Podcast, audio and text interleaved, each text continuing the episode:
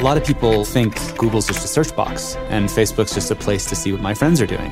What they don't realize is there's entire teams of engineers whose job is to use your psychology against you.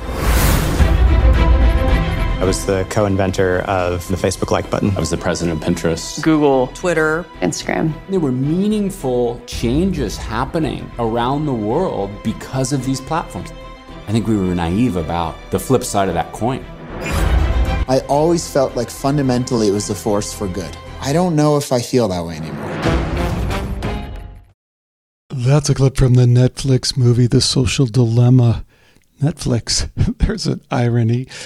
And even though that's probably old news to a lot of people who are listening to this show, it is at the same time really uh, controversial and hard to believe for a lot of other people listening to this show. You know, I started kind of on the frontier science realm, uh, parapsychology, near death experience, all that stuff. Still have a lot of people that I really like and respect, friends from those areas of frontier science. And I talk to those people, and they don't get it. They don't understand. And if you don't understand that, notwithstanding the spin that they give it, which is really kind of sets it off kilter a little bit, then you probably can't totally wrap your arms around this. Today's guest, David Whitehead, and his new documentary series, The Cult of the Medics. Here's a clip. We don't choose a side when when we're talking about morals and ethics and and what's going on in our society. If you're in the middle, you're undecided if you're in the middle, you're in a place, and I'm not talking about being in an objective space of a scientific objectivity where you're trying to gather all the information. This is when you have all the information and you still choose to stay in the middle because of this mechanism that we have that I was speaking about, the sort of a psychological blindness Everybody has an opinion. Everybody has it. No one's Everybody has idea, it. That's why no one's facts yep. are better than anyone else's yep. facts. It's all relative. We can all get along. Let's just all not take a stand on anything. Don't get go. too excited. Yeah, like okay, here here here's an example, right? Like I tell people that I've had many debates with people about pe- the peace people believe evil doesn't exist. Okay, this is the new trendy thing that evil is just this term that we use and it's old fashioned and it doesn't really exist and all this. And I think it's a cop out, not taking a stand for their own freedom. That to me is an act of evil against yourself to start with, right? So forget about the evil done for, by people to other people. What about the evil we do to ourselves? What about the way we abuse ourselves and talk down to ourselves? Sort of the sort of the inner conspiracy. Even though it feels like you're just being objective and you're hearing all the sides out, at some point you do have to make a decision as to what side you're on. David Whitehead is a truth warrior, and he's got a terrific new series, The Cult of the Medics. For some people, it's hard to take, but as David explains, it's equally hard to look away. It'd be nice if we could just point our finger at some bunch of shadowy people doing evil and, and say, hey, they're the ones that are responsible for it, and we just purge them and then everything's good. But the thing is that evil strikes through the heart of every human being. And so this becomes a, a metaphysical, uh, psychological, spiritual process. But when we ignore the darkness, when we ignore evil, it thrives. This is a good one. I hope you stick around for my interview with David Whitehead, the Truth Warrior. It's coming up on Skeptiko. Welcome to Skeptiko, where we explore controversial science and spirituality with leading researchers, thinkers, and their critics. I'm your host, Alex Tsakiris, and today we welcome and welcome back David Whitehead to Skeptiko. David is the creator of the Way of the Truth Warrior podcast, one of his many projects, but really, really a good one. If you didn't hear the last episode we did, check it out and check out this podcast. He's also the creator of a rather remarkable new, I guess, documentary series, we should say, Cult of the Medics. We're going to talk about that. Super high production value very, very watchable, except it's pretty heavy stuff. But then we're in a pretty heavy world. So what are we going to do? Uh, David, lot going on up there in Canada. We're going to want to hear about all of it. But first, just welcome back to Skeptiko. Thanks so much for joining me. Hey, Alex, so happy to be here, man. I really appreciate what you're doing. Love your show. And um, I'm looking forward to this chat. Good. So you know, there, like I said, there's kind of so many places that we could begin. Where you've gone with your show is understandable given you know what's been going on in the world, particularly with uh, coronavirus, and you've been kind of on the front line of that for a long time, but not just someone who's just kind of rattling off opinions on that, but you've interviewed a lot, a lot of top notch guests, scientists, one after another, and brought them on the show. And you've also brought on the show people who are kind of in the front line in a different way than is being fed to us, you know. But paramedics are saying, hey, I'm not sure, man. I think this is bullshit. The Canadian Mounties, bringing them on in a series and going, hey, we are not down with some of this stuff that's going on. So, I guess one of the, you know, just give us an overview of what's going on with you and this stuff.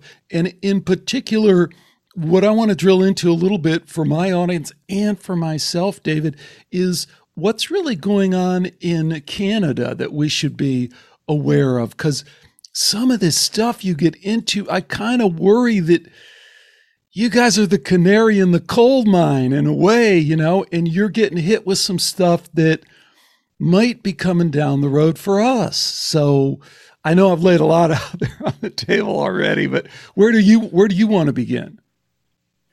Well, no, this is good. I'm glad. Uh, I'll, I'm glad I have an opportunity to sort of break this down. Um, so I've been covering this since day one of.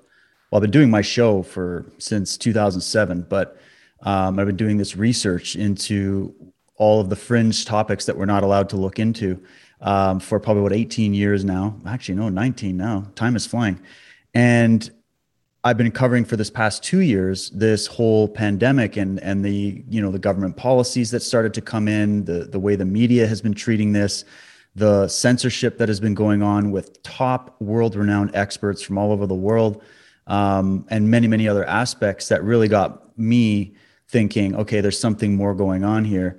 And so I built my platform on the basis of pursuing the truth at all costs. And I don't pretend to say that I've got it. Um, I'm just a, an average man that is uh, very curious about these things. And I really feel like we have a lot at stake.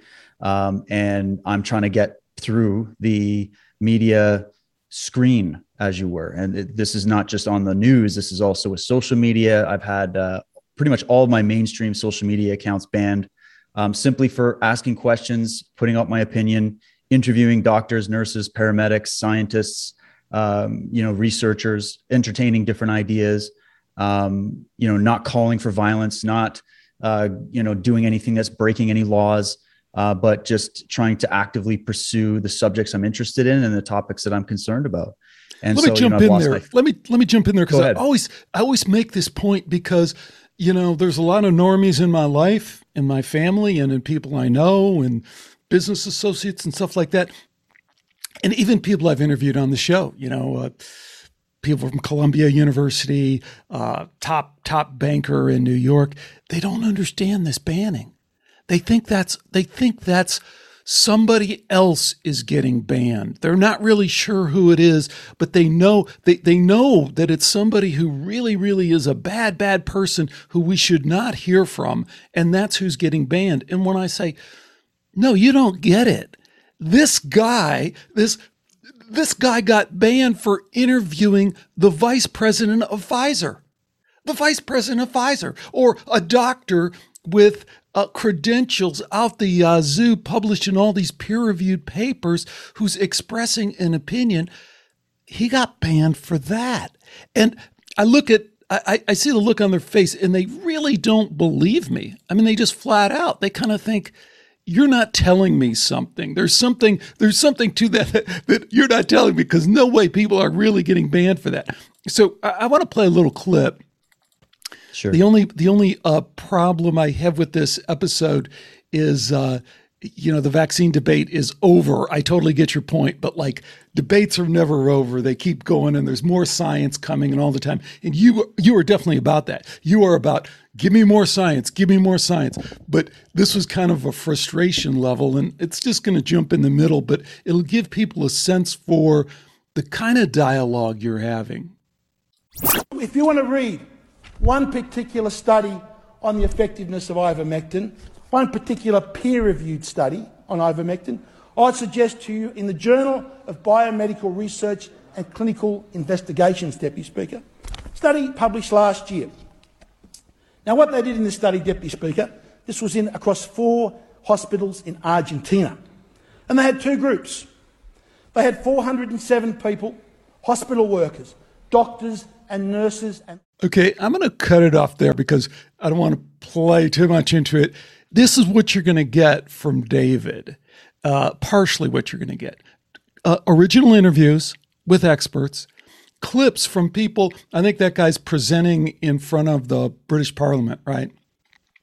And uh, and with but science. I mean, that is very sciency stuff. So I don't know. I could just go on and on, and you, it sounds like a rant. But I mean, how is this shit getting banned? How is and and then how, the real question I think is not how is this shit getting banned, although that gets to what your work is really about is kind of getting you know really asking that question.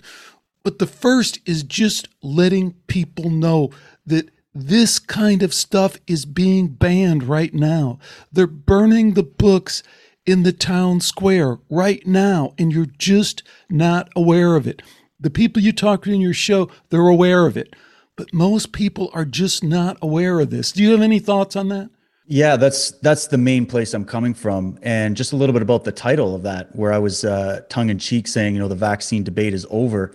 I was quoting CNN and MSNBC and CBC, right. where they were saying the vaccine debate is over. So I have a little way people that follow my show know that I have a uh, I use I try to use some humor and and kind of throw it back in their face and say, okay, you said the vaccine debate is over, and then played a couple paid for TV doctors to come on and tell everybody that the vaccine debate is over. Meanwhile, you're in a process of actively censoring world renowned experts epidemiologists, Nobel laureates, award winning scientists from all over the world that were simply asking questions and raising alarms and asking for these pharmaceutical companies uh, that have a stranglehold over the medical industry to show their receipts, to show their evidence. And because they didn't actually do that, and they only said they did it, and they're only telling the public that they did it, they are now doing independent research and finding all kinds of problems with what we're being told is the science, right? And so when I go on and I do my little rants and I play these clips and I try to bring a narrative to people, uh, my job is to keep people in a place where they're critically thinking. I'm not telling people, hey, come on and listen to my show and just blindly trust what I'm saying. I'm just a dude from Canada that's been doing my own independent research and I care about what the truth is. And I can see, at least I feel like I can see, uh, to a large extent, of what I think is really going on, which is the opposite of science, right? Because I don't know, what do you think about this, Alex? You've you've covered an amazing show for for years, interviewing all kinds of scientists and holding their feet to the fire about what is science and what is not science.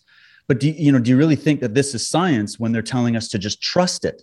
Is science something that we trust, or is science something that we test? Right? And that's my question. That's my argument. Is science is there's first of all there's no such thing as the science. Okay, the word the must be deleted from that word. It should be disattached forever. Science is a process of investigating, forming a hypothesis, weighing evidence against the hypothesis, continually testing that hypothesis. And then when new information comes into that investigation, you are going to alter your hypothesis because the goal is to use science as a method to determine the truth, right? So if we're if we're going to go, all right, we've done some science, but now we're going to stop doing that process of science.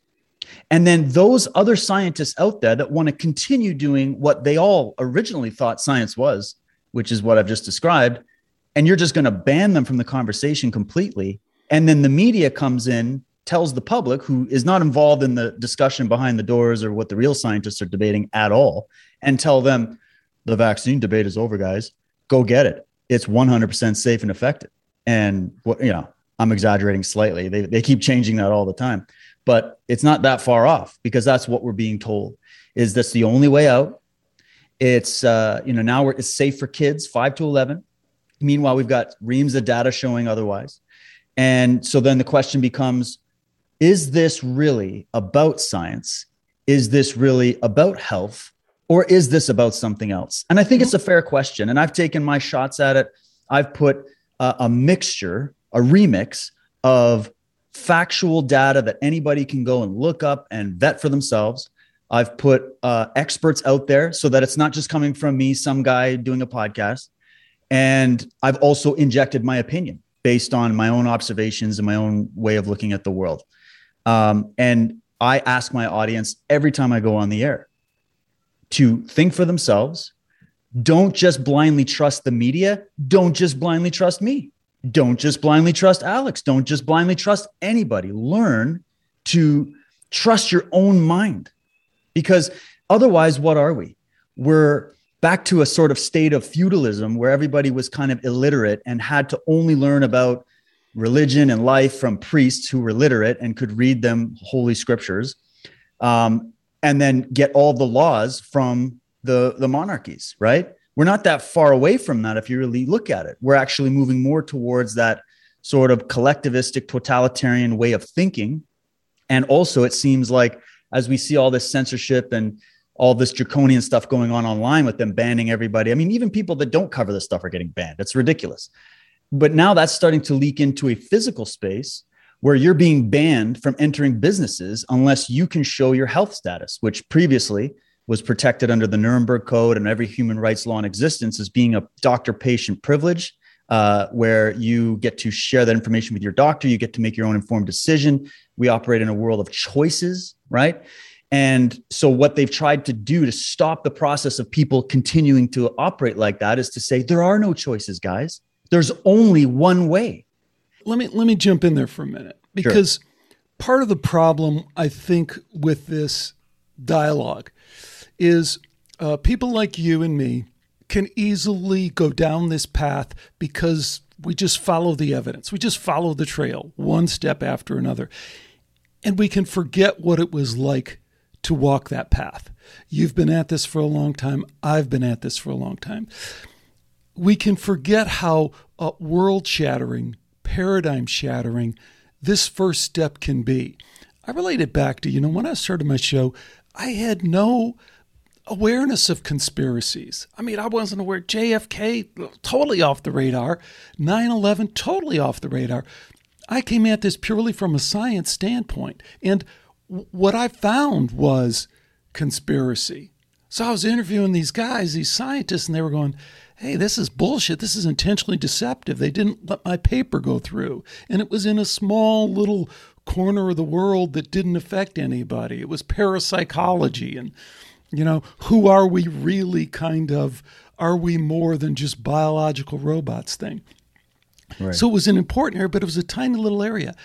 But I guess I worry sometimes that people hear what you just said and you just laid out the world and they can't walk all those steps across the pond that, that you and I have walked. I, I look at the kind of uh, science in- investigations critical investigations I was doing 10 years ago.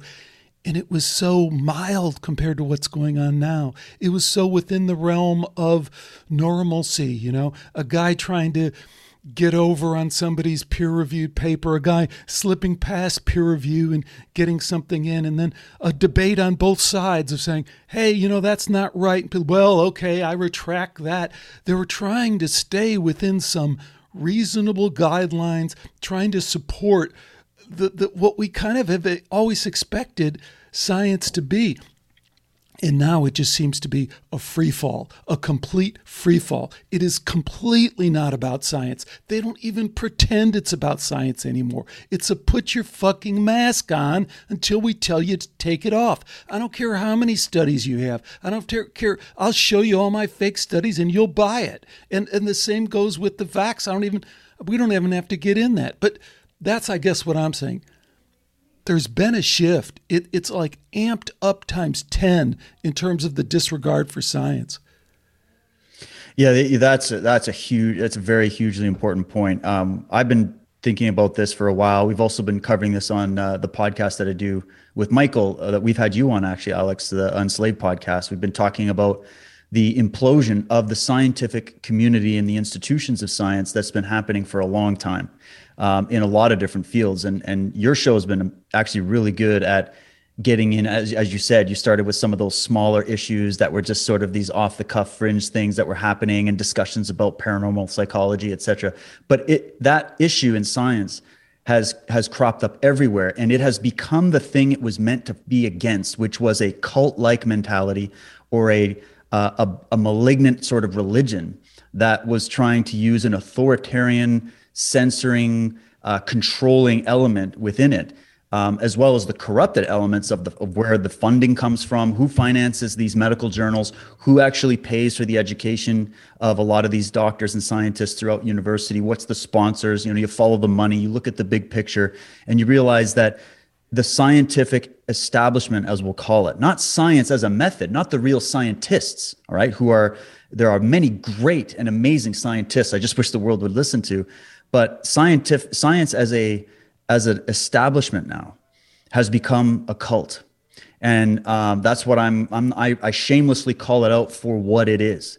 Uh, in the series that you mentioned, the cult of the medics, I have I did that series. The first chapter, I get into definitions of what is a cult, uh, you know, and then compare it to what we're hearing and seeing right now. And when they're rejecting science and they're censoring scientists and they're not like, show me what I want to ask anybody that's still they still think we're crazy for even questioning this. Show me where there was public, unedited debates between top scientists about these government policies, the masks, these shots, etc. Right? Uh, all these other uh, people are talking about these alternative therapies, etc. Where are the actual scientific debates? Right? Like we should have already had Dana White from the UFC set up some kind of octagon where he could sit people down and have like Dr. Anthony Fauci, debate Dr. Peter McCullough or something like that, where we could get it all on the table so that the public can see all of the evidence from both sides and then make up their own mind. That's how we built a free society. That was the pillar of a free society was that we will have differing opinions in this world, in this life. Um, Alex, I'm sure there's many things you and I agree on, and there's many things we don't agree on. But what we do agree on is the freedom to disagree as long as we're not hurting anybody. And that's where they try to bring that debate, isn't it? Is well, if you don't trust the science, then you're irresponsible and you're actually out there hurting people.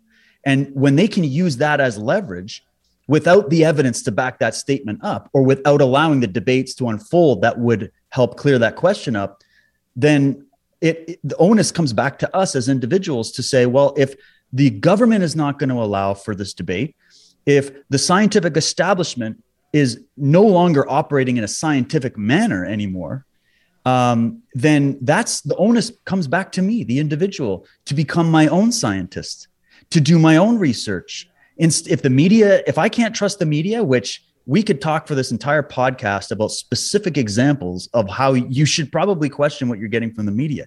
But let's just give me the benefit of the doubt on that. If I can't trust the media and you can't trust the media, well, who can you trust? and and you at the end of the day you're going to have everybody with every different opinion imaginable and who has to make the decision about how they're going to live their life uh, and what what they're going to do well it's you it's me it's the individual has to make that decision at the end of the day but how can you make that decision if it's not informed right and there's something called informed consent that science the world of science especially medical science has suddenly just walked away from after years like how many decades have we established that as being imperative? Uh, you know, as I keep bringing up the Nuremberg Code, just go read the 10 planks of the Nuremberg Code. That was established after what took place in Nazi Germany, right? And the whole point is to establish the idea of bodily autonomy and free choice and consent, informed consent based on any kind of medical procedure that's going to be done to you. And none of those procedures should be done against your will. So if they're going to be, you know, bringing out these so-called laws, which aren't laws, and say they're laws, and say to people, "Well, this is the only way that we can uh, get our way get out of this pandemic," and there's no debate about it, and we're just going to completely throw your constitutions in the trash bin. Well, that means that okay, we can't really fully just blindly trust the media. We can't fully blindly trust these institutions of science. We can't fully blindly trust what we're being told. So that means we have to take that responsibility back and become our own scientists, our own uh, media, our own researchers, our own journalists, because that's what it takes. And that's what I did. And when I took that path, I got the biggest wake up call of all about just how bad it is simply because of how I wasn't just censored. I was shut down from PayPal. I was shut down from my businesses. I was attacked personally multiple times, been threatened. The stuff I've gone through to go on this journey of trying to find the truth about this and call for open debate about this has been mind blowing. And so that kind of tells me that we now need to start getting into understanding human psychology, the history of many of these, um, of, of the history. We have to learn the history of science, the history of government, the history of where all this came from, the mistakes that have been done in the past, and then try to find a way to see if we can spot those same patterns happening right now because let me tell you, if we don't learn those lessons of history and fully understand them and take back our own minds, then we're doomed to repeat them, except this time it'll be on a scale that we can't even imagine. Because what we're facing right now is not just happening in East Germany. It's not just happening in Cambodia. It's not just happening in North Korea or Germany or the Soviet Union. This is happening globally. This will affect all of humanity. It will affect the future of humanity. So the fact that they're making all these decisions and there's no debate about it and it's it's it smells to high heaven of all kinds of corruption and people aren't even thinking twice about it and they're jumping to the conclusion that people like me are dangerous for questioning it uh, that brings up some alarm bells and so my job i feel is to keep doing my work to combat uh, that and say no you don't have to agree with my assessment but can we agree that it's important that we all start thinking again and be, be following the actual scientific method to get to the truth? Because opinions be damned, Alex. Opinions don't mean anything if they're wrong. The truth is all that matters. So we should at least be pursuing it and working every single day to try to find it. Because if we don't find that truth, uh, then we're going to be living a lie, and that lie could lead us to our destruction. Let's play a little clip this is from the trailer of Cult of the Medics. In the early 1900s, he made a very interesting statement. He said, I think we're property. I should say we belong to something. That something owns this earth, all others warned off. And that all of this has been known, perhaps for ages, to certain ones upon this earth. A cult or order, members of which function like bellwethers to the rest of us or as superior slaves or overseers, directing us in accordance with instructions received from somewhere else in our mysterious usefulness. Is there anything to this? Let me tell you a story. Okay, hopefully I can fix that a little bit. That was a little rough. But uh, but David, so tell us about this specifically about this documentary series where it goes. It's very, I don't know. It, it, it's tough because I know if I play that, even that opening to a lot of people I know, they're going to be one either turned off or two afraid, and maybe the where that hits is the same place because I think a lot of people turn away from this information because it really does strike them on some level that they can't totally process as probably being true. And that's super, super scary. So, how do you deal with the very unsettling part of this for a lot of people? It's a good question. I'm glad you asked it. That first trailer was designed to be a cold shower. And there's a reason I did that. My work is I, I do my very best to uh, present the information in a big picture way that is going to contain some very scary and dark information. However, I never leave you hanging. I never leave you there. That's not at all what my intention is, is to just say, all right, guys, uh, I got a whole bunch of bad news for you. So sit down, grab your popcorn, and let's do this. Uh, my intention is to say, we need to start looking at things differently. Uh, we need to start really analyzing the world in which we live and putting all these what used to be or what most people consider separate threads separate uh, completely you know self-contained subjects and my goal is to try to say what happens when we put all of this information together right it's all fun and good to look at one subject over here one day and then erase it from your memory and then switch to that subject over there and that current event over there and that media media narrative over there and think of it in a a compartmentalized way where it's separate. What happens when you put it all together is you but get a hold totally on, hold different. on. Let's add some substance there. Like, what would Sure. be some of the different things that would be in those separate categories? Uh, pharmaceuticals and the profiteering, the media, the pop media, uh, Lady Gaga, CNN. So we have all. What are the? Di- so what are? I just threw out some, but what are the different threads that you're attempting to weave together, or at least ask us to weave together? Sure. Uh, yeah, very good. So I would say let's start. We start with the medical, what I'm calling the medical industrial complex. Right. We've we've heard about the military industrial complex. I wasn't the one that coined that term. I've got mountains of books of uh, what you could call excommunicated doctors and medical researchers that call it that the medical industrial complex. Well, what is that? Well, that is a nightmare to real science, is what it is. It's an obscenity where you have very few corporations and institutions and private uh, organizations as well that are controlling everything you see, hear, and read in terms of the media. Those same entities have massive shares and controlling ownership in the medical field, which would encompass the pharmaceutical industry, right? And then that leaks into the universities where scientists and doctors are getting their educations, right? I had uh, uh, Dr. Marcia Angell, who was formerly the editor of the New England Journal of Medicine. Uh, she retired and she now does public speaking. She wrote a book where she was basically talking about how pharma has corrupted medical science. And she watched it firsthand uh, over two decades, being one of the chief editors of the New England Journal of Medicine. Hold on, because you got so much stuff, but sometimes I think th- these sound bite- bites, people just dismiss them because they sound too fantastic. Again, I'm I, I'm trying to talk to a different audience right now. It's not really my audience. My audience gets that, but when I listen to your stuff, I'm like, he needs to take a step back.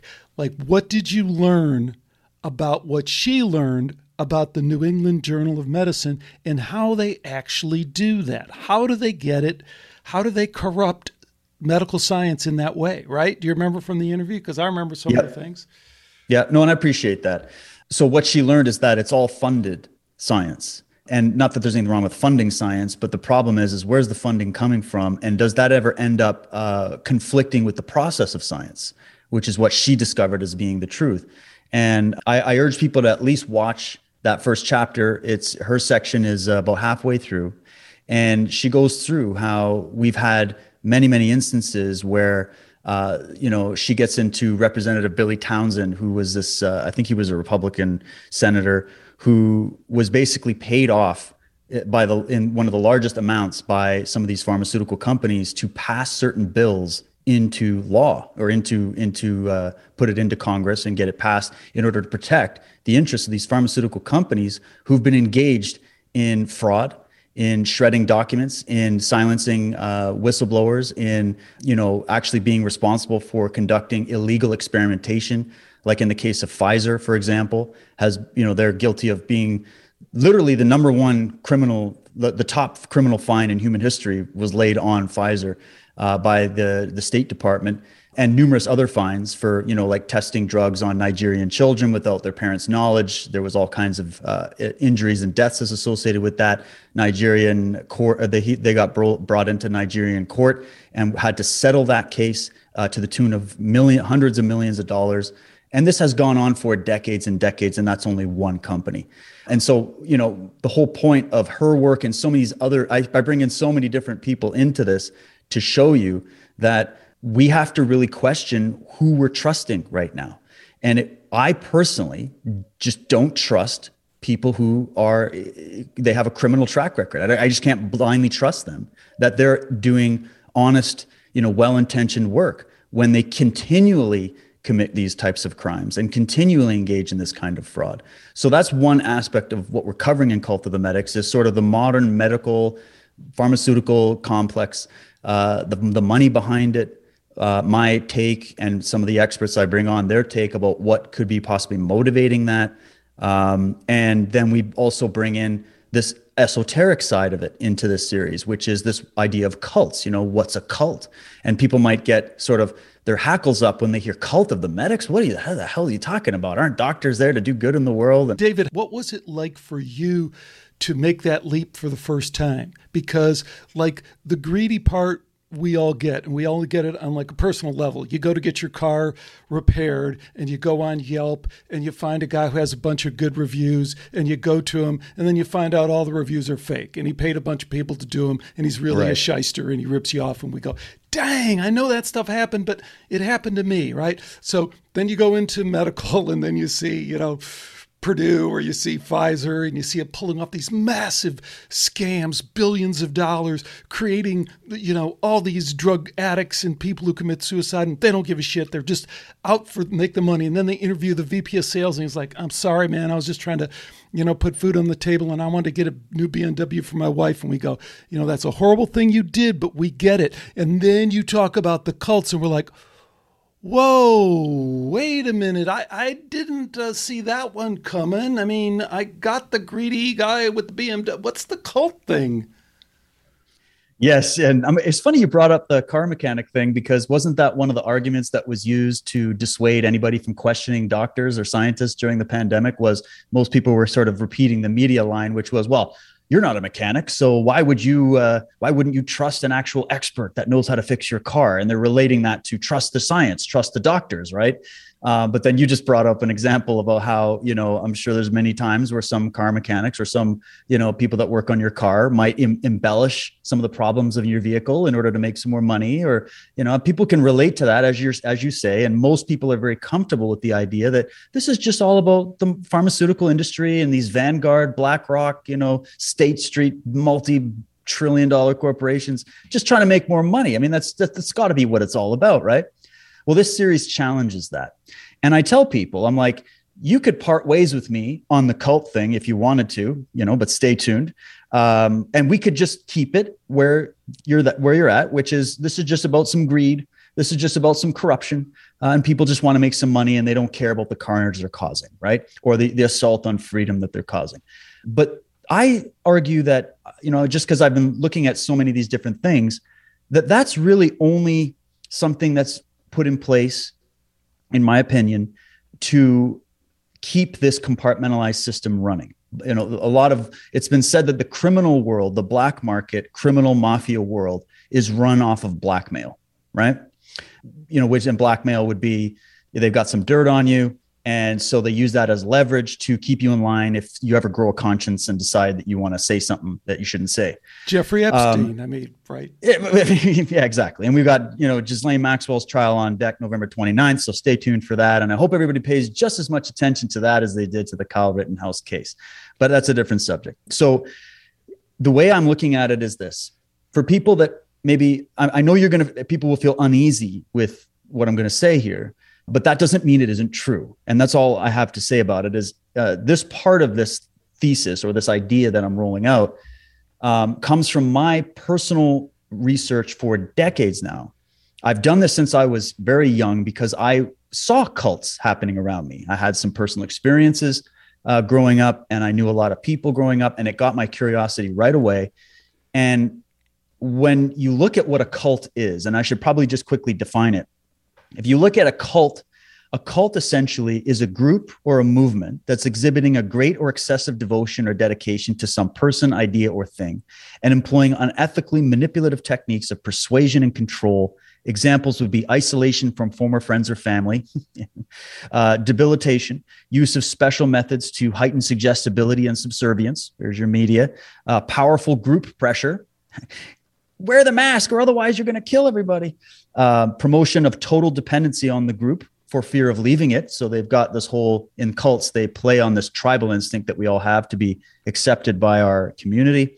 Uh, and it's designed, the cult is designed to advance the goals of the group's leaders to the actual or possible detriment of the members, their families, or their community. So, you know, it's just a basic definition. There's many I, have given in the in the series. I've probably given about four or five different definitions of cults, and then we get into the examples of cults, Alex. Okay, hold, so hold on, hold on though, because okay, go ahead. You just made, I think, a, a, a fantastic point that I, I, try and make with people all the time. Again, people cl- very, very close to me, and the pushback I get is, no, no, that's not what a cult is. There's a specific definition of cult, and here's what it is. And then they'll go into because a lot of psychologists have studied this, and they have all this stuff.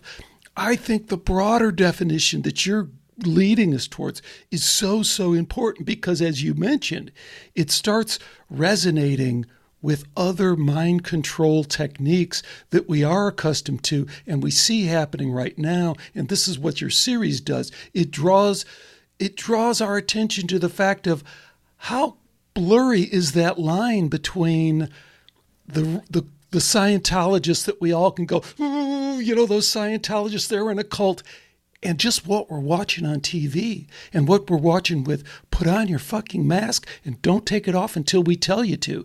And you're saying, look out guys that line is a lot more blurry than you think right? Isn't that's what i'm getting yeah that's a good that's a good way of saying it you know and and actually i would i would challenge anybody to go and actually look up what a cult definition would be from any dictionary. It doesn't matter. You put it up on in the lights and you you look at it. Um, the, this is where we got to get off the whiteboard, so to speak. I call it the whiteboard, where we're all drawing diagrams and theorizing and thinking and calculating and then making opinions based off whiteboard stuff. I'm a martial artist. Uh, I'm the kind of guy that says, you've got to show me. You can't tell me. You can't just come in here and talk a big game. Prove it to me. You know, if you can, if you can demonstrate that you have a superior idea or that mine isn't correct, I need to know for a fact. So this is where we got to get specific, and specific means um, we need to start looking at examples. So you mentioned, uh, you know, one cult, but what about these other cults? Like, what about, you know, a great example that I compare in uh, some of these chapters is to what happened in Jonestown with Jim Jones. You know, you listen to the rhetoric of Jim Jones, you watch some of his sermons. Um, and just for those who maybe don't know what I'm talking about, this was basically a, a, cult that was formed by a gentleman who started with sort of a modern Christian vibe, uh, but had a lot of you know, f- you know, bring the community together. Let's bring uh, black man, white man, Asian man all together. Uh, let's have kumbaya. Let's create a community. Uh, you know, all that. It was a very socialist kind of minded uh, concept that went really bad, and they all went out to Guyana and, and uh, you know basically made a commune, and just under a thousand people, including their children, uh, drank uh, the Kool Aid, knowing that they were going to be, you know, commit, they were going to commit suicide together, and he got them to all commit mass suicide. Um, and there's many details to the story. I won't belabor it, but the the example I give is that you had a very charismatic person that had what many people perceive to be a very um, benign, uh, you know, hopeful utopian vision, and then it went really, really bad. And that was sort of a microcosmic experiment of what we've seen gone on throughout history with many countries and nations trying these types of experiments where they end up going bad. And it's like, wow, that statement of the path to hell is paved with good intentions, you know, it's got a lot of meaning to it. So then how do we how do we call that a cult? Well, you've got um, so many elements in it that pull at your, I would call the naive part of people, right? Um, it's the good part of people, but goodness can't be blind. Let's just put it like that. So if you just want to, you know, all those talking points that if you had a Jim Jones up there saying, hey guys, we're going to free the world, we're going to come together and, and get rid of all of our racial differences and get rid of uh, racism and sexism and and homophobia and government control and banker control and church control. And we're going to start a new church and a new community and we're going to base it off of you know you know the greater good for the greater number. And we're going to work together and build this new utopian world. Those are ideals that people will swallow immediately without thinking because it plays on what I think many of us want, which is we want a better world. We don't want a world full of hatred and racism and fighting and, and all these kinds of things. Um, but why does it keep going bad when certain elements start to play in? And that's where you get into the cult, the, sort of the poison in the pot. Get- Hold on, because I, I might tweak that just slightly. And I think this fits in more with what you're saying, if I can kind of redirect it. You know, it's not that the road to hell is paved with good intentions. I think that's incorrect. I think the road to hell is paved with the co opting of good intentions, because that's what you're really talking about. Go exploit people's natural desire to be good, to connect right. with that moral imperative that is in their ears even when no one was talking to them about religion. They knew what right and wrong was. They knew that, you know, as you said in San Francisco, that the racial divide or the other social divide. They knew it shouldn't be there. So let's go co opt that. That's a mind control technique. But what I think you're bringing to this that is really powerful is that you don't have to look for Jim Jones because fucking Joe Biden ain't no cult leader. Nobody's following him. Nobody even showed up to his freaking rallies, driving a little car in there and sitting the, the drive it. No, what these guys have done for a long, long time, for, for a long, long, long, long time, is they've taken the techniques of mind control, which are really what the cult is all about, and they've found different ways to to do it. And that's what we're talking about here with with the mask. The masking is exactly a, an application of what you're talking about, but you'd be hard pressed to find the figurehead, you know, the charismatic person who's doing that. Do you, do you, get what I'm saying? Do you agree with that? Or yep. You... Yeah, no, it's good. Yeah, and I, agree. It's the co-opting of good intentions. I like that because that's what it is. I wasn't, uh, you know, that and that people immediately when you say that word co-opting, you're insinuating conspiracy right away, and that that very thing will will make people go, "Oh, that can't be." But is it that it can't be, or is it that we don't want it to be? And w- which one? You know, what what really matters here? So when we talk about when we talk about criminal, the criminal history of, of many of these institutions and many of these examples we could bring up, um, there's nothing but a track record of that throughout history, right? And so why we're still so naive to it leads us to the question of psychology, which is why don't we want to see it, right? Why don't we want to see the wolf in sheep's clothing? If I come out and say, "Hey guys, it's a wolf in sheep's clothing," this whole thing they're telling you it's all about what do they get? What are they promising you with this vaccine? They're promising you the same thing religion promised you: salvation, eternal life. Uh, you know, in this transhumanism stuff as well. Uh, they're promising you very similar things that religions and cults have been promising you for thousands and thousands of years. And uh, so when I point that out and I go, it's a wolf in sheep's clothing, just like it has been many, many times before. We better start catching on to this trend that keeps happening. You know, people, they get their hackles up, not because maybe like you said on a logical basis they don't agree or they they can't obviously see what i'm talking about but it's because there's a part of them that wants to deny that and doesn't want to admit that that level of evil and corruption exists in the world and and that's where we have to have those conversations so that's why when i do my work it's a it's partly confrontational, but it's also I do bring you back around and say, hey, it's not all hopeless.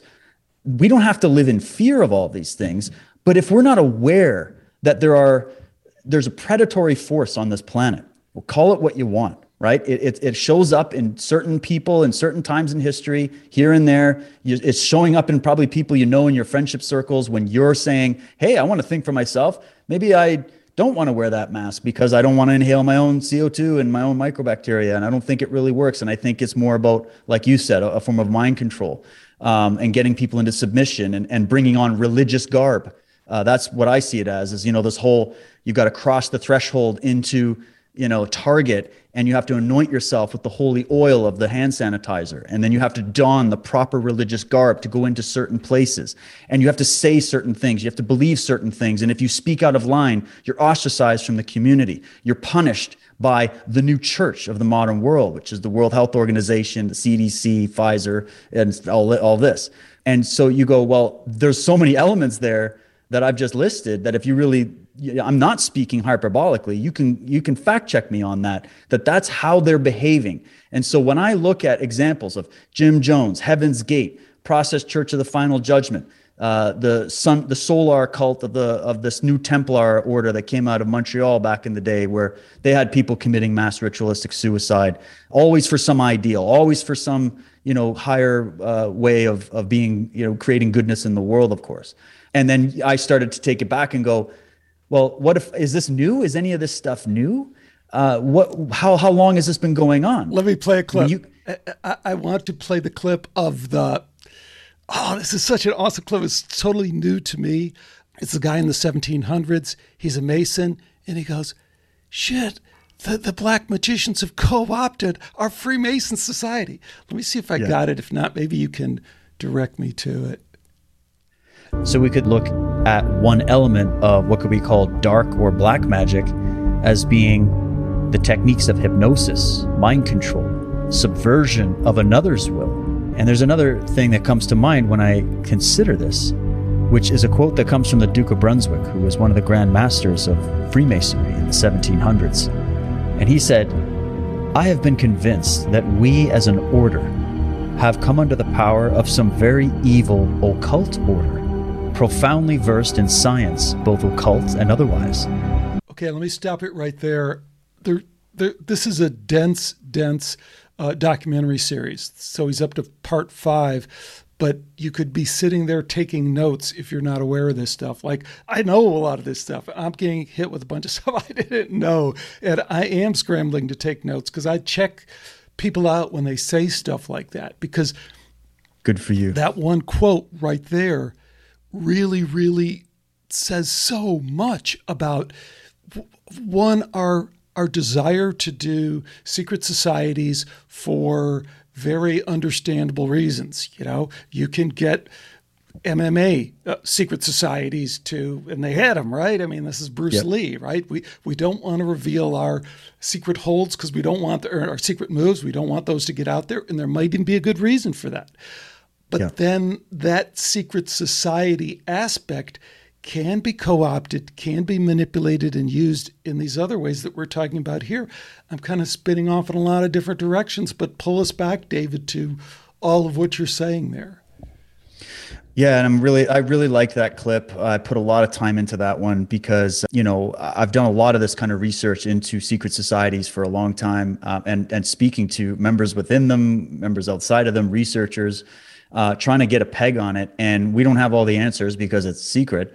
But there are a lot of things that we do know because there's been whistleblowers and insiders that have been coming out for centuries about this. And they're not your local uh, guy working at the pub.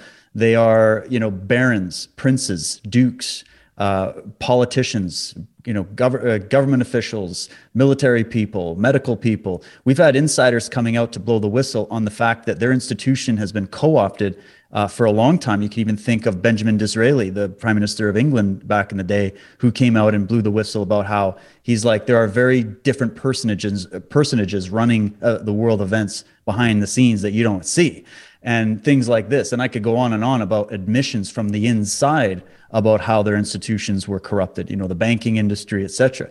So, um, what? Where did it begin? Where did this movement to bring us to where we are now begin? Well, it didn't just begin in 2019 when they, you know, went and, and started, you know, building this narrative about the pandemic.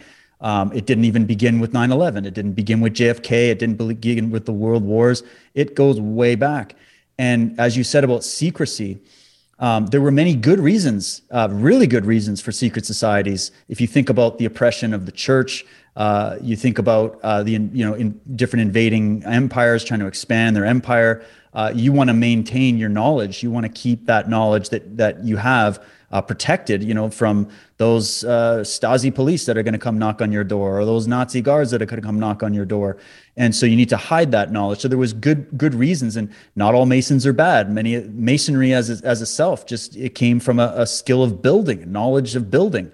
Um, and there was the masons that built physical cathedrals and structures, and then there were the builders of ideas and philosophies and religions and and and entire civilizations. And um, so, you know, it's not all bad, but there is a bad element because let me just say this to people: isn't the proof in the pudding? I mean, let's be honest. Just thinking about the medical system I was talking about, we trust these people, but under their watch, we've watched a rise in chronic disease and illness, uh, unlike the world has ever seen before. Now, someone will come back at me and go, "Yeah, but we've also seen an improvement in life." But there's a give and take, isn't there? There's it's not all bad either. The medical system is not all bad either. But there's corrupted elements that have led to a significant amount of death and carnage on the human population that shouldn't have happened, right? And so we have to start asking, how did this come to be and, and why? And so I went into the, I went right into getting into some of the secret society stuff and talking about the Illuminati and everything, because people talk about it now as if it's some cartoonish fantasy that someone got from a science fiction movie. When um, I didn't just quote, like I didn't quote some conspiracy, I didn't go to conspiracytheory.com and quote some Jacko there. I'm quoting the Duke of Brunswick. I'm quoting top top sources from the inside who were who were who actually he actually continues that quote to call for the disbandment of Freemasonry because it was so bad. It, it got so purged or so infiltrated. And I guess because of the compartmentalized nature of Freemasonry, it was, uh, and it was very much well uh, loved by the aristocracy and the elites of the time, that it became the perfect cover, as Albert Pike said later on, for uh, hiding the machinations of these criminal operations.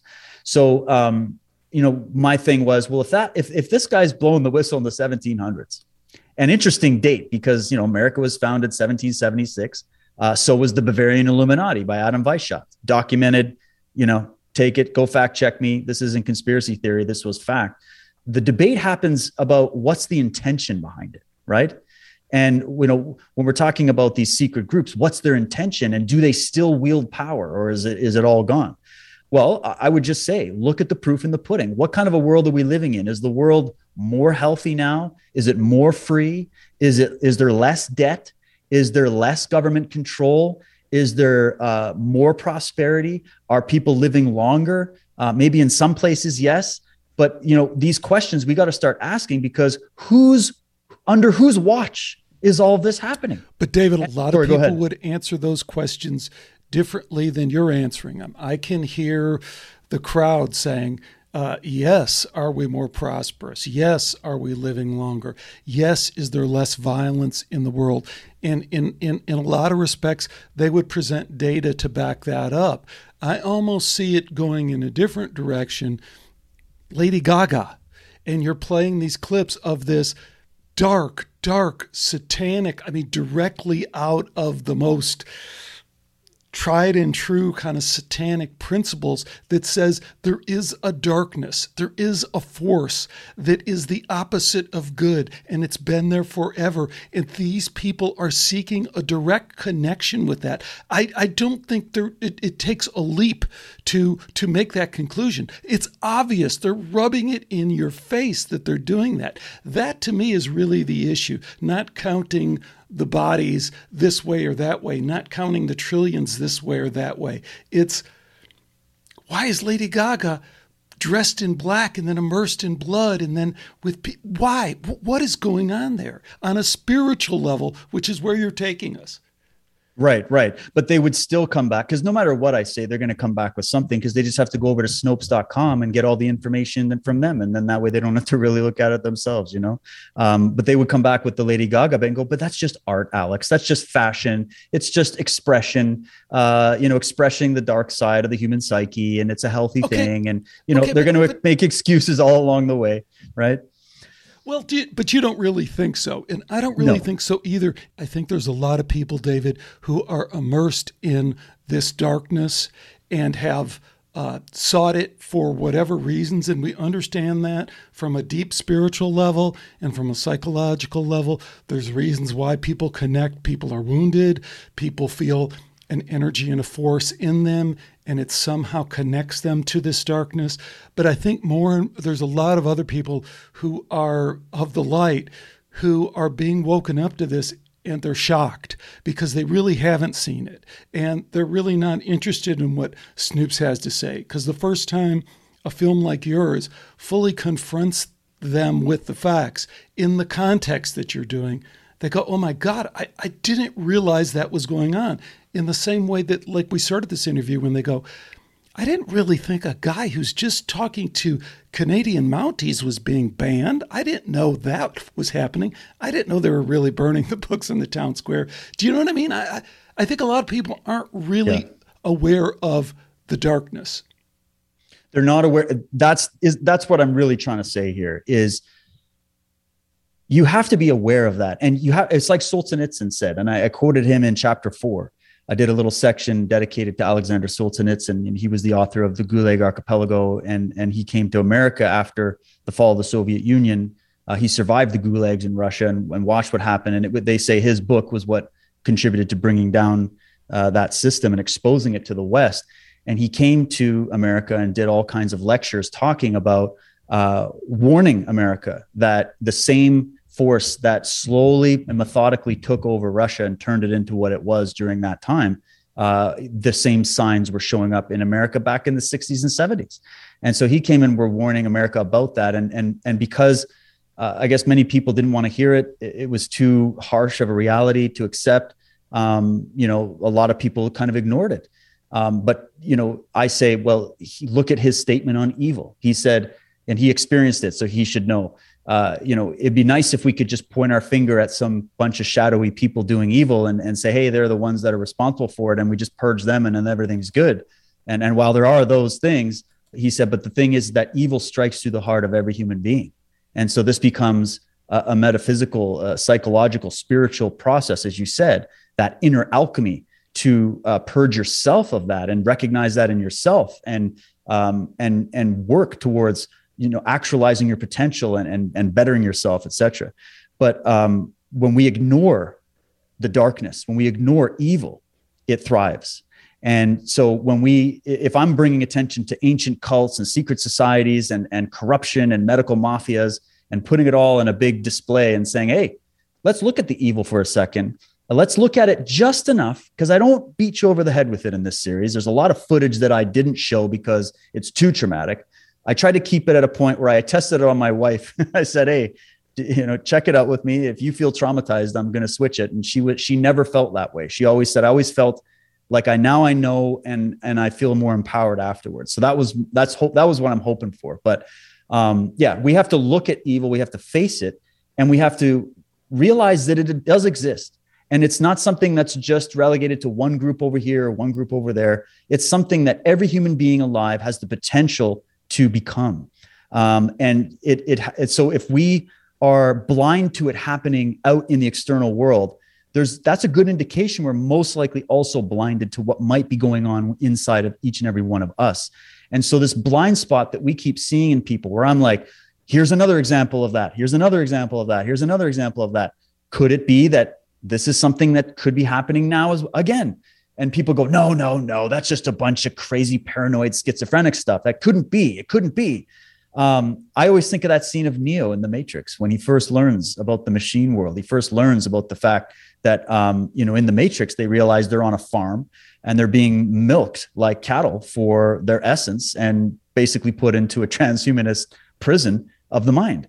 And you know that that film is more and more turning out to be a documentary and less of a of an act of a science fiction film and um, the reason why is simply because we don't want to see the wolf in sheep's clothing as i said before. We don't want to see it. So therefore we go i don't want to hear it. I don't want to see it.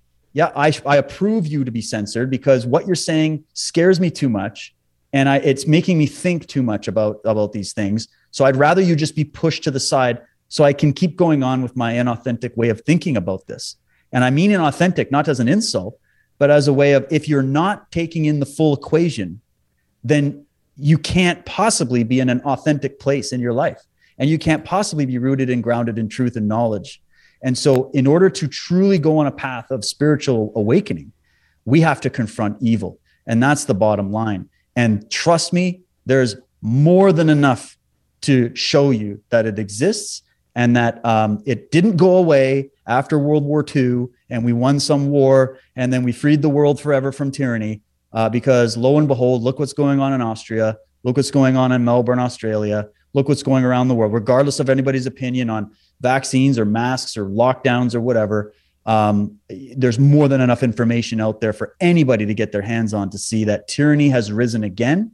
And it only rises in the place where uh, people forget about history and they pretend that tyranny is not happening. They pretend that that kind of evil and corruption is not happening. If we face it, that's the cure. And the fi- final statement I'll put on that was I, I included a quote in this latest chapter from Vernon Howard, where he made a stunning statement, but I love it so much, where he said, uh, you know, the human sickness, he called it human sickness. That's how he looked at evil. Human sickness is so severe that few even bear to look at it. But he says, those who do look at it will become well. And that's the sort of school of hard knocks approach. That's the tough love approach to say, I know you don't want to look at this. I know you don't want to know about uh, you know, blood drinking cults and and crazy stuff like that. I know you don't want to learn about what went down in the death camps and the concentration camps. I know you don't want to learn about the history of human sacrifice in every civilization in history. I know you don't want to learn about the dark side of humanity, but we have to in order to repair the damage and stop it from happening again on a scale, mind you, with all this technology that they're rolling out that will defy imagination and possibly alter humanity forever. Like we're not just talking about a little bit of corruption over here and a few slaps on the wrist for some pharmaceutical companies over there. We're talking about uh, the possibility that freedom as we know it will cease to exist. And there's even the argument to be made that hu- humans, as we know them, humanity is going to not exist as it used to exist with all these people calling for this human 2.0 that is basically a cybernetic being. So there's a lot of questions that I bring up. I know it's heavy, uh, but if you stay to the end of each one of these chapters, I always leave with very empowering information to to tell everybody it's not all over. The dark side is not the only show in town, um, and evil can't stand a chance against a strong, empowered, informed uh, populace of people. So that's all we need to do is just face this darkness, and then it will be defeated. But if we don't face it, we lose and it wins. Yeah, that's one of those. I'm not sure we're totally in sync on all of that, but I was with you most of the way. I want to pull you to another excellent, excellent episode of your podcast, one where you went one on one with your audience, but you just drew out this great point, which I had kind of known but completely forgotten. Tell us why the middle is always evil, because I think this is so relevant to again where the the normies, the people who are outside of the game, just can't see this until somebody really slaps them over the head with it, which you did. Well, this is uh this is a clip that I did that was uh, I was quoting Ayn Rand. Uh, she made this statement, and it's profound uh, where she said, you know, the middle is always evil. And, and what she's talking about there is especially when it comes to the way that we choose these sides, where we don't choose a side when, when we're talking about morals and ethics and, and what's going on in our society. If you're in the middle, you're undecided. If you're in the middle, you're in a place, and I'm not talking about being in an objective space of a scientific objectivity where you're trying to gather all the information. This is when you have all the information and you still choose to stay in the middle because of this mechanism that we have that I was speaking about, the sort of a psychological blindness. Everybody has an opinion. Everybody has it. No Everybody has idea, it. That's why no one's facts yep. are better than anyone else's yep. facts. It's all relative. We can all get along. Let's just all not take a stand on anything. Don't get go. too excited. Yeah, like okay, here here here's an example, right? Like I tell people that I've had many debates with people about pe- the peace people believe evil doesn't exist. Okay. That this is the new trendy thing that evil is just this term that we use and it's old fashioned and it doesn't really exist and all this. And I think it's a cop out. And it, I think if you just look at the word evil, I, I know it has a lot of religious baggage to it. I don't use it in that context. I'm using it in the context of just look at the word. The word evil is the word live spelled backwards right? So it is anything that is in the opposition to the process of, of life. And it could be psychological life. It could be, you know, the way the government is plundering our bank accounts, economic life. It could be, um, you know, the ignorance factor. So you could say, well, there's the well meaning people that they mean well, but maybe they just don't want to look at that and understand it. But that means they're kind of stuck in the middle in a way, and and that not taking a stand for their own um, their own freedom for just as a start that to me is an act of evil against yourself to start with, right? So forget about the evil done for, by people to other people. What about the evil we do to ourselves? What about the way we abuse ourselves and talk down to ourselves? Um, you know, that kind of an evil is something that we don't really talk about. Sort of the sort of the inner conspiracy. I think your point about the middle is is really super relevant to that inner dialogue particularly since in education, you know, I have two daughters who are in college. This is just you know, pushed at every level and every branch of the university that you know t- t- that little voice inside your head mediate it don't take a stand don't think too much about one way or another there there is what what your show that show really drew me to is how that can be a tool how that can be a play in the playbook of control is to yeah. give make you feel like the middle is really the only position that any responsible person could occupy and if anyone is asking you to take a stand a moral stand a legal stand, an ethical stand, well, then they're not right because we should all be in the. That, that's it. And and the idea here is when you're not taking a stand against something you personally, um, let's not talk about something someone's trying to convince you to take a stand for. Something you believe in, something that you feel inside yourself. But there's a part of you that wants to be liked by everybody so much, wants that wants that social approval, uh, doesn't want the ostracization that comes with taking a stand, and that is the reason why you're not taking a stand. That's the act of what we're calling evil in sort of a dramatic way, uh, because it it leads to look at so look at let's just talk about what went down in Germany or pick pick your totalitarian regime of history. How many people took that middle ground because it was the easier path? Uh, they basically just didn't want to get you know stick their head out so that they got whacked down, and therefore the entire country was swept into uh, to, you know, totalitarianism and, and it resulted in genocide and all these different things. It's happened so many times throughout history and so that's why it's that old statement that goes, you know, um, evil only exists because good people do nothing. It's hinting at the same angle of saying if we don't take a stand for in a moral stand for what we truly believe, simply because we're afraid of, of the collective or we're afraid of the government or we're afraid of censorship or losing our job, um, then that evil will persist. That tyranny will continue to grow. The only time in history where we've even achieved anything close to freedom and I don't even think we've even ever really achieved it. We've just gotten closer to it. Um, the only time we've ever done that is when small groups of individuals decided to take a stand against tyranny. You know, and there's so many examples in history that you could bring up. And so to stay in the middle, even though it feels like you're just being objective and you're hearing all the sides out, at some point you do have to make a decision as to what side you're on. So, for example, let's look at this passport issue for a second, right? This whole vaccine passport. And regardless of the vaccine, everybody should make their own decision on that. But the passport, that's where I come in and go, wait a minute.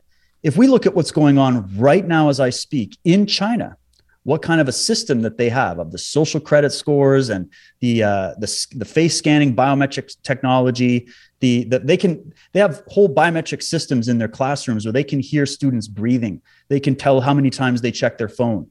They can tell what they had for breakfast in the morning. They can tell if they've smoked a joint. They can tell uh, where they were and they've tracked them top to bottom wherever you go. That hyper controlled technotronic society is what is being planned for the world and if people think that that's some kind of theoretical mumbo jumbo, just go read the statements of you know Klaus Schwab, the Great Reset. Go look at what they're talking about in in technology, the world of technology, and look at how what what technology platform they're building this passport on.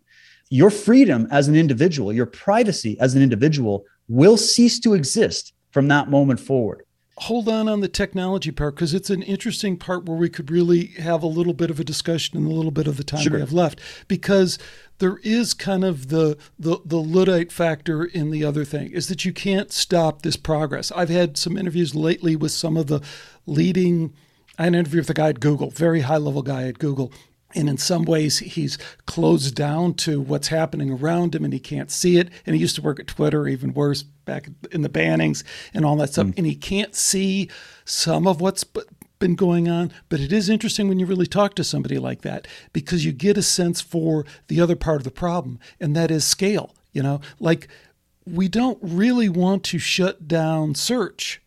And search is at a trillion searches or something ridiculous number a day. I mean, AI filtering through your searches like it does and banning you and uh, demonetizing and shadow banning and all that stuff.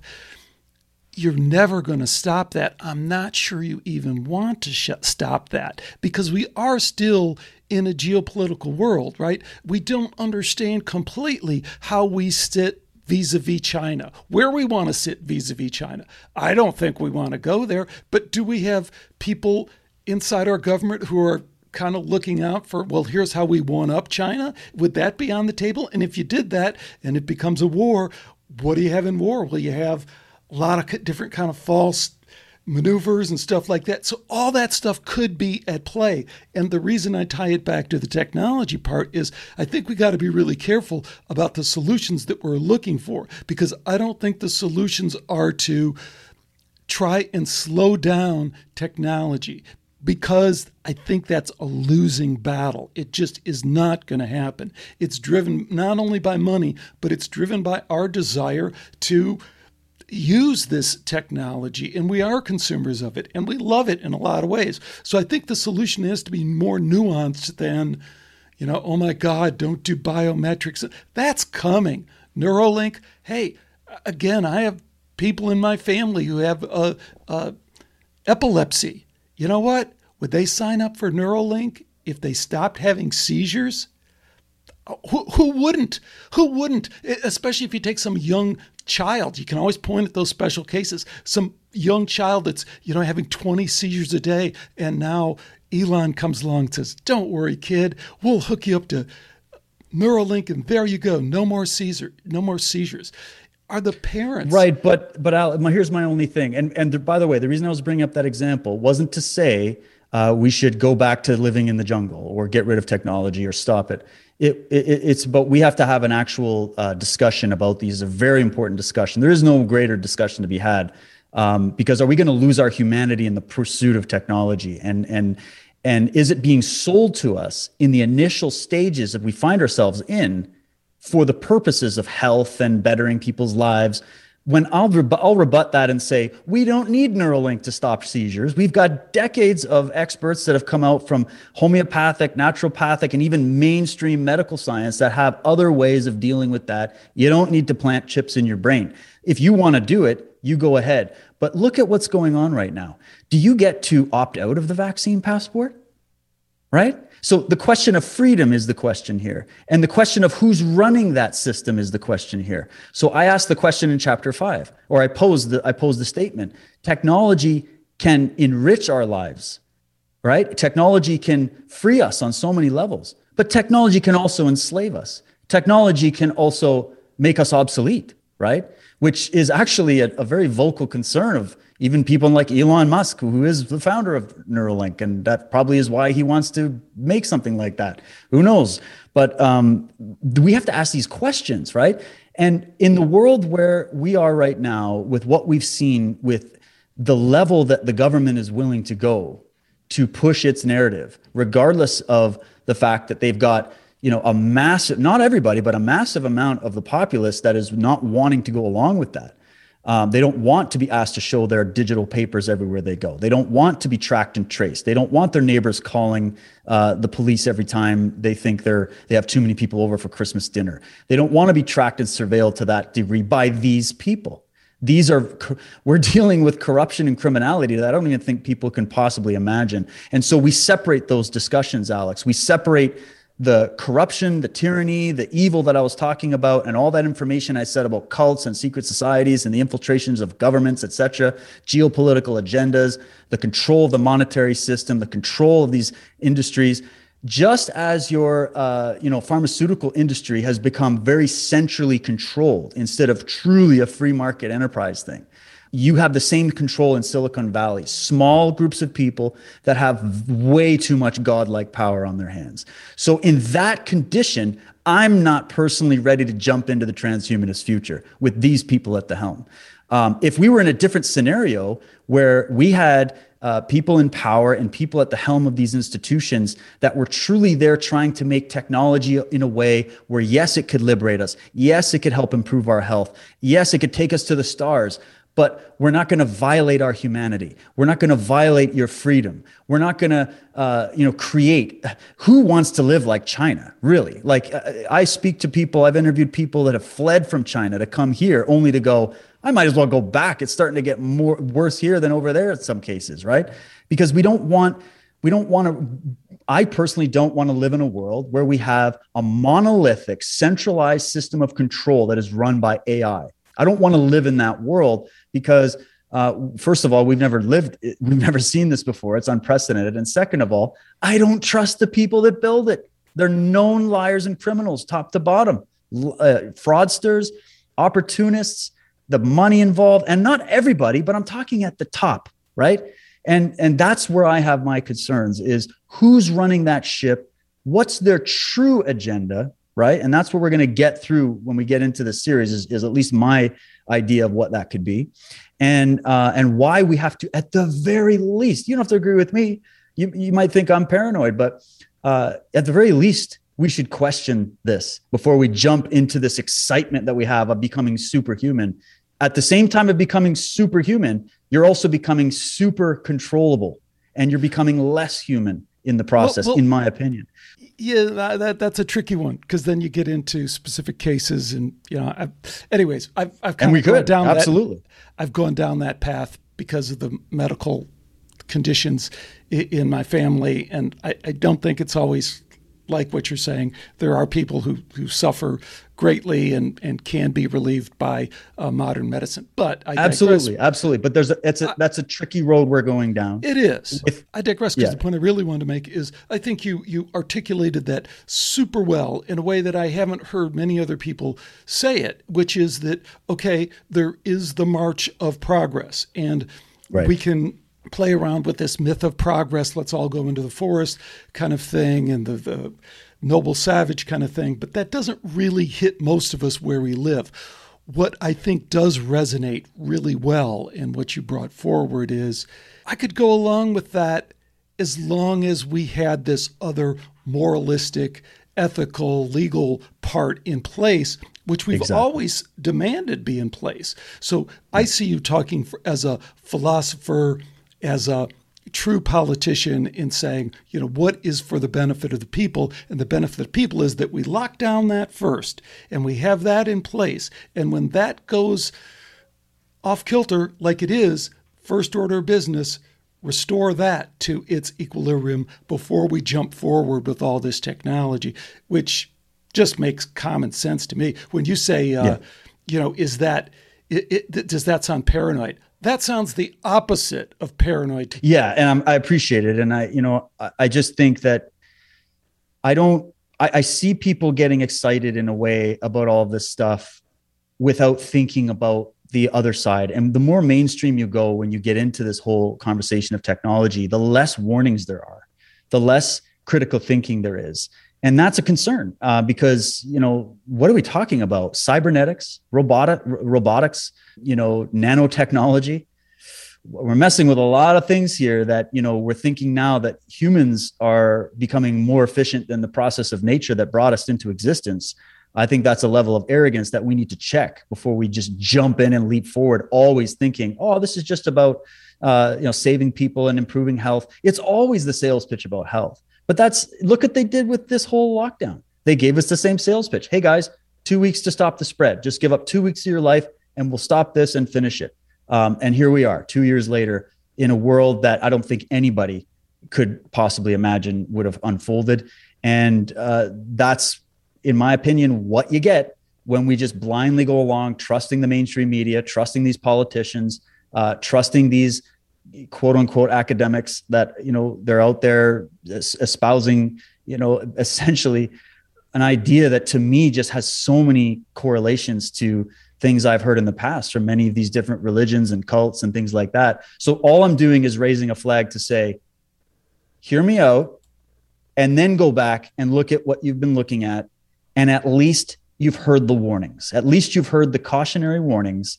Um, it'd be like, you know, I compare technology to the gun debate, actually. I mean, think about it. We're talking about firearms and the right to defend yourself, the right to hunt, the right to hold your own firearms and bear arms. The government doesn't think you should have it. Uh, there's a lot of activist groups that don't think you should have it. And why don't they think you should have it? Well, because you know people could be irresponsible, and you could be arming people that could go out and shoot people and cause damage in the world. So we should just get rid of it altogether. Uh, and and then I'm like, but those same people are jumping onto this technology bandwagon without that same caution of going, well, are we going to have any way of holding people responsible and liable? Are we going to have any kind of uh, critical thinking before we jump into this? You know so you're giving someone a firearm or we're having this debate about whether someone should have the right to own a firearm and use a firearm. Well we'll have more stricter legislation to make sure they go through training and they go through observation and all of this but yet we're not going to apply that to technology and that and, and that's where i'm coming in to go wait a minute isn't there a contradiction there? Shouldn't we look at that a little bit more? Um, and and then you know, there's a whole other school of thought about about that, of course, you know, to bring into the fore. But um, I don't want to digress too much into that. The point of this whole thing we're talking about, this this idea of a cult of the medics, I want to say a real quick disclaimer here. I'm not in this series calling every doctor, every scientist, every medical institution uh, some you know satanic cult Uh, I'm talking about a core uh, group ideology that is contained within it at the top levels uh, of the controlling interests of these different organizations. That's where I'm going with it. And then I'm also going to the level of there are a lot of well meaning people throughout history that have been baptized into different cults using their better nature to do that. Right. And so that's why we have to look at this and go, let's try to not, let's not, let's look before we leap and let's, um, you know, maybe look at our own motivations for just buying wholesale what we're being sold. Because in the past there are many examples where it didn't really work out very well to say the least. And so i'm just here to issue the warning. And then once people have heard the warning they can choose to either agree with me or disagree or agree in part doesn't matter but i'll tell you right now you're not going to get this particular kind of warning on your media or in a lot of the stuff you're going to read online and that's why i tried to make it unique and plug in a lot of scholars and thinkers that are far greater than myself uh, to bring to your attention to hear their warnings uh, before we leap into this whole technotronic age that we were warned about by uh, you know even people like Aldous Huxley, et cetera. That's why you're the truth warrior, my brother. That's why you are the truth warrior. Tell folks, David, you already have a, in a lot of ways, but what's coming up in the immediate future for you, either through the Truth Warrior or, you know, uh, Cult of the Medics? You're at series five in the series, number five in the series. How many more do you have to go? What else is coming up for you? Well, I'm going to be starting work this week on chapter six, um, which is just a chapter that I'm calling Missing Pieces. It's sort of wrapping up the first five episodes with all the stuff I couldn't include. You wouldn't believe the amount of notes and research I had to throw out uh, just because it would have ended up being 10 hour pieces for every chapter. So I'm going to do sort of a wrap up episode for the first half of the series um, bringing in some of the missing threads I didn't get to in those other chapters. And then I've got 12 of these planned. Uh, my goal was 12 chapters. Um, and, you know, we're going to really start going. If people think the first five chapters were deep, um, you know, the second half is going to go to the next level. And, um, you know, so yeah, 12 chapters is the goal. It might even continue past that. Who knows? It's kind of taken a life of its own. It's really starting to pick up uh, popularity, which I'm happy about. So I'll be working on that. I'll still be running my show uh, weekly. I've actually got a show going on today, and uh, and then I'm also working uh, very hard alongside Michael Tsarion, my colleague on the Unslaved Project, which is another unique philosophical uh, project where we're asking these questions as well. Um, and then I'm also a father and a husband, and uh, I'm working hard to keep food on the table and uh, keep working on what I feel I'm here to do and uh, I'm hoping that it at least adds some benefit to people because uh, that's really what my intention is. So I'll just be working hard from uh, from my my isolated place in uh, Chinata here, and uh, and hopefully we can uh, get back to a point where we can travel again. Because I'd like to also get into some real documentary f- filmmaking where I'm on the ground and and making this a, a level of production that I I think it deserves. So that would be the ultimate goal. But for now, um, that's what I've got on the table. It's a lot, man, it, and it's fantastic. You know, I I popped back into your world here, and I was kind of blown away with all the stuff that was going on because I wasn't fully aware of it. But now I have a, a bunch of episodes of yours that I missed queued up. Fantastic stuff. I haven't made it through all the chapters, but they're really great. And the the way that you've done it, video wise, it's high high quality stuff. I don't need to sell it anymore, but uh, check it out the truth is is at the core of what David's all about. And man, that just speaks to all of us, gets to our heart, because we know that's what we have to follow if we're going to find our personal way out of it or our collective way out of it. It's always going to be connected with the truth. So, buddy, fantastic having you back on. Thank you. Thank you so much for joining me here on Skeptiko. Thank you, Al. And hey, uh, thank you so much too for bringing me on. Thank you for challenging me. Thank you for asking these questions. I truly love what you do with your show. It's needed. And thank you for being an objective voice for reason. Uh, we need it now more than ever. And I encourage people to continue to support your show as well. So thank you so much, Alex. Much appreciated, brother. Thanks again to David Whitehead for joining me today on Skeptiko. The one question I tee up from this interview is what do you think about the co opting thing? One of the new pieces of information I got out of this, and that's what I'm about, is finding the new information, is the guy, the Mason guy in the 17th century, who said we've been co opted by these Satanists, by the black magic, by the dark forces. Dang! I mean, where do you go with that if that doesn't send your head spinning? I, I, I, I just don't totally get how you're processing this stuff because it does me. It raises a million other questions that I would have liked to have asked, but there's only so much time in each one of these shows. So let's do it offline. Track me down. Let me know what you think. Let's start a dialogue. Let's be Skeptiko and all that means, and inquiry to perpetuate doubt. So let me know, reach out, connect. Until next time, take care, and bye for now.